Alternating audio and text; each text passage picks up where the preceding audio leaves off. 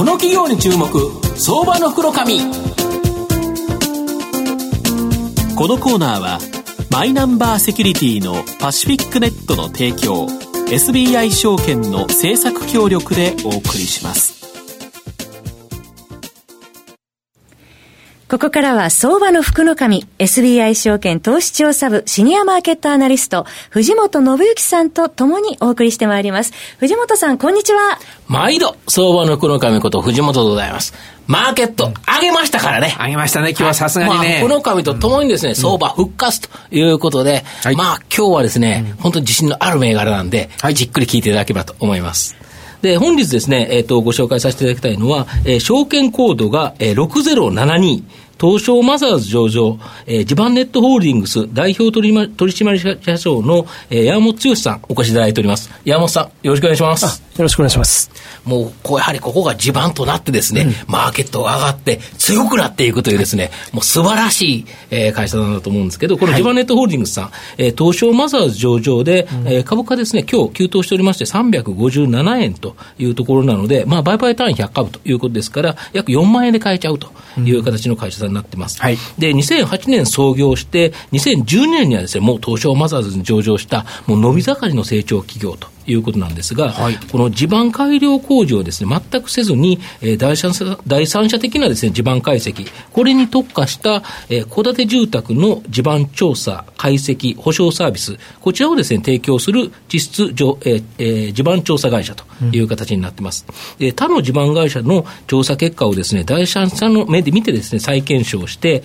お客様の立場でですね、最善のアドバイスを行うサービスの、えー、地盤セカンドオピニオン、これを無料で行ってます。うん、で、地盤解析報告書の発行というのは有料なんですけど、えー、地盤解析報告書の発行を受けたですね、物件に万が一不動沈下が発生した場合ですね、引き渡し日より20年間、5000万円まで建物の損害を保証しているという形になります。まずは無料のサービスから始めて、この有料のですね、地盤調査、保証など、こちらにですね、有料、誘導する戦略という形です。また、この FC 展開でもう全国展開されておるという形なんですが、あの山本社長、あの他の地盤調査会社さんというのは、はいうん、ほとんどの会社さんというのは、地盤の改良工事も行われていると。御社の場合、創業のきっかけともなったそうなんですけど、その地盤改良工事を全く行ってないと、はい、これ、なぜなんですかね？はい。えっとまあまあ、10年間ほどまあ地盤会社にいて、ですね、まあ、あのその地盤の重要性をこう確認する仕事をしてたんですけれども、はい、やっぱこう地盤の調査をして、ですね、その後工事を同じ会社化してしまうとですね、まあ、中にはあの、まあ、過剰な工事を提案してしまったりですとか、はい、まあ、本当はしなくていいところをしてしまったりです。とか、はい、まあ、そういう透明性がないなということで、はい、まあ、第三者の立ち位置の会社を作りたいという思いからですね、まあ、調査はしますけど、工事はやらないということで、まあ、それをもう創業の理念としてですね、うん、あのその形でビジネスをスタートしたんですけれども。そうですよね、はい、他の会社、自分で調査して、これ危ないですよって言ったら自分で工事しても、儲かると、うん、でこの地盤大丈夫ですよって言うと、え、工事がないの？って、それはないに決まってるんで、一般の方は分からないですからね、分からないですよね、やってる方はね。とすると、やっぱり、御社のような、もうやっぱ第三者的な、うん、えー、改良工事をしない会社、これがやっぱり重要ということですよね。そうですね、もう最初からもそのスタンスで、あのビジネスモデルを作ろうということで、うん、やっぱりもうこれは時代が求めてるというのが、やっぱ御社だと思うんですが、東日本大震災でですね、やはり東京湾岸、この辺りが液状化という形でですね、はいはい、えらく問題になったり、あと去年はですね、非常に問題になったのが、横浜のマンション、はい、不正空打ち事件という形でですね、まあ、世の中の地盤に関する注目度、うん、これがですね、非常に高まってると思うんですが、こちら、御社の追い風になってるんですかね？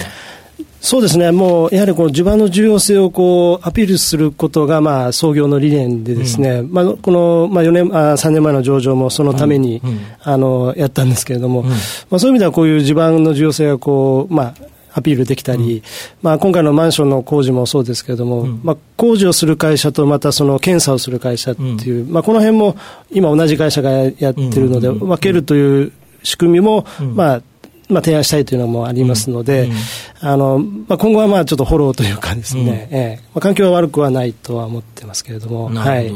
でやはり社長あの、個人の人が自分の住宅を買うときにですね、その土地を買っていいのかどうか、うん、ということで、えー、なんか直近あの、その土地を買ってはいけないということで、はい、まあ、現当社さんから書籍出されてるようなんですけど、えー、こちらやはり大人気なんですかね？そうですね、まああの、うん、去年のそうです、春先から書いていてですね、うん、まあ、たまたま去年の12月に、はいはい、あの発刊ということで、はい、まあ、先ほどのこうマンションの問題も含めてですね、まあ、そういう意味で、まあ、ちょっとテーマ的にあったということで、あのまあ、まあ、多少売れてるというか、ね、なるほど。はい。まあ、本当にですね、マイホームを買うとき、やはりですね、その災害物件なんて買っちゃったら、うん、やっぱり泣くに泣けないということで考えると、うん、まずはですね、この本買って、勉強してというのもですね、やっぱり重要なのかなと思います。また、あの、実は御社のサービス、ちょっと僕もですね、ちょっと使わせていただいたというのがありまして、特許出願中の、まあ、災害リスクをですね、点数化してくれる、日本初のですね、システムによる無料なんですけど、ウェブ解析サービス、地盤カルテいうところでは、住所を入力するとですね、その地盤を100点満点で評価してくれると。で、実はこの話を聞いてですね、はい、すぐ自分の家入れたらですね、これはやってみたいですね。マンション入れるとですね、気になりますね。82点ということで、70点。以上だったら大丈夫よっていうことなんで、それは気になりますね。よかったなと。だからもし、あの、視聴者の皆さんもですね、はい、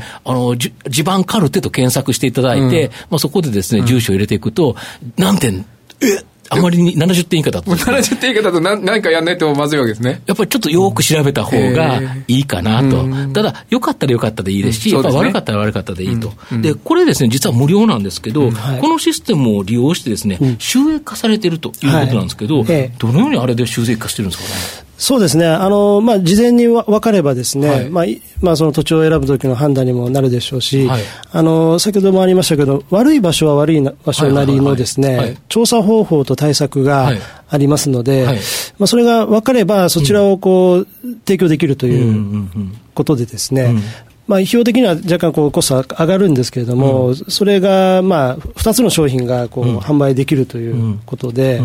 まあ、そういう意味では、この事前にまあ、分かっていただくとですね、うんうん、あの、まあ、ビジネスマーケットのビジネスがですね、まあ、増えるということにはなるんですけど。まあ、そうですね。えー、点数が悪かった人は、やっぱりよく調べてみらおうと思うとですね、うん、まあ、そこから有料やというのと、あね、あと、あれですよね、えー、あの、タブレットを使って、えー、えー、とビジネスをされてるそうなんですけど。はい。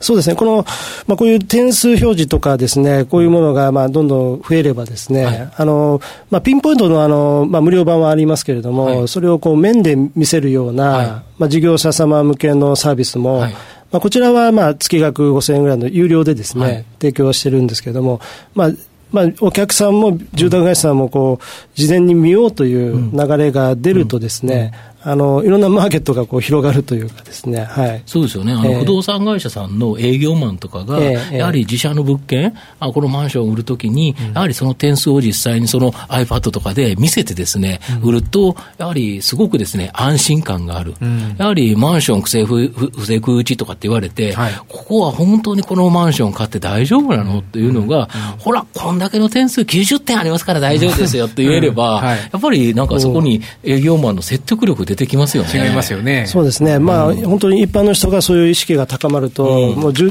業者側も高まらざるを得ないので、うん、まあ、どんどん良くなっていくということだと思いますね。なるほど。はいまあ、最後にですね、ちょっとお聞かせいただきたいんですけど、はい、まあ、御社のですね、成長を今後引っ張っていくもの、うん、これってどういう形になるんですかね？そうですね、まあ、この会社を創業した理念にもありますけれども、まああのまあ、情報格差をこう解消するという、はい、ねまあ、そうするとこう住宅不動産のマーケットがですね、うん、あのまあ、どんどんこう拡大をしてですね、うん、まあ、流通が増えるとい。う意味で、まあ、地盤のこう透明化から今、不動産の透明化と。はい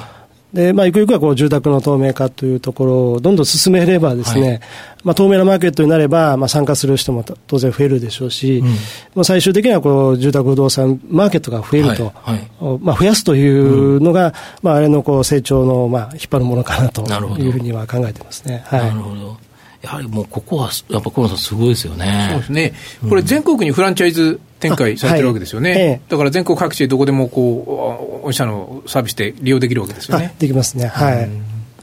やはりこうやって全国来るとやっぱすごいなという形なんですけど、このまあ地盤ネットホールディングスさんというのは、不動産価値とですね、地盤リスクのギャップについて見えるか、うん、これを進めてですね、まあ不動産価値にまあ地盤の安全性が反映される不動産革命、これを推進されていると。で、まさにですね、その不動産の、えー、状況を知らずにですね、やっぱり不動産の売買するっていうことは、大きなリスクがあると。うん、まさに不動産取引にはなくてはならないですね、まあ、ニッチトップ企業ということで、まあ、今後、非常にですね、この6072、はい、あの銘柄コード、ぜひ山本剛社長ですからね、今日マーケット強いということで言うと、まあ、今後も強しということでですね、覚えていただければと思います。はい。え今日は証券コード6072、東証マザーズ上場ジバンネットホールディングス代表取締役社長の山本剛さんにお越しいただきました。山本さん、藤本さん、ありがとうございました。ありがとうございました。ありがとうございました。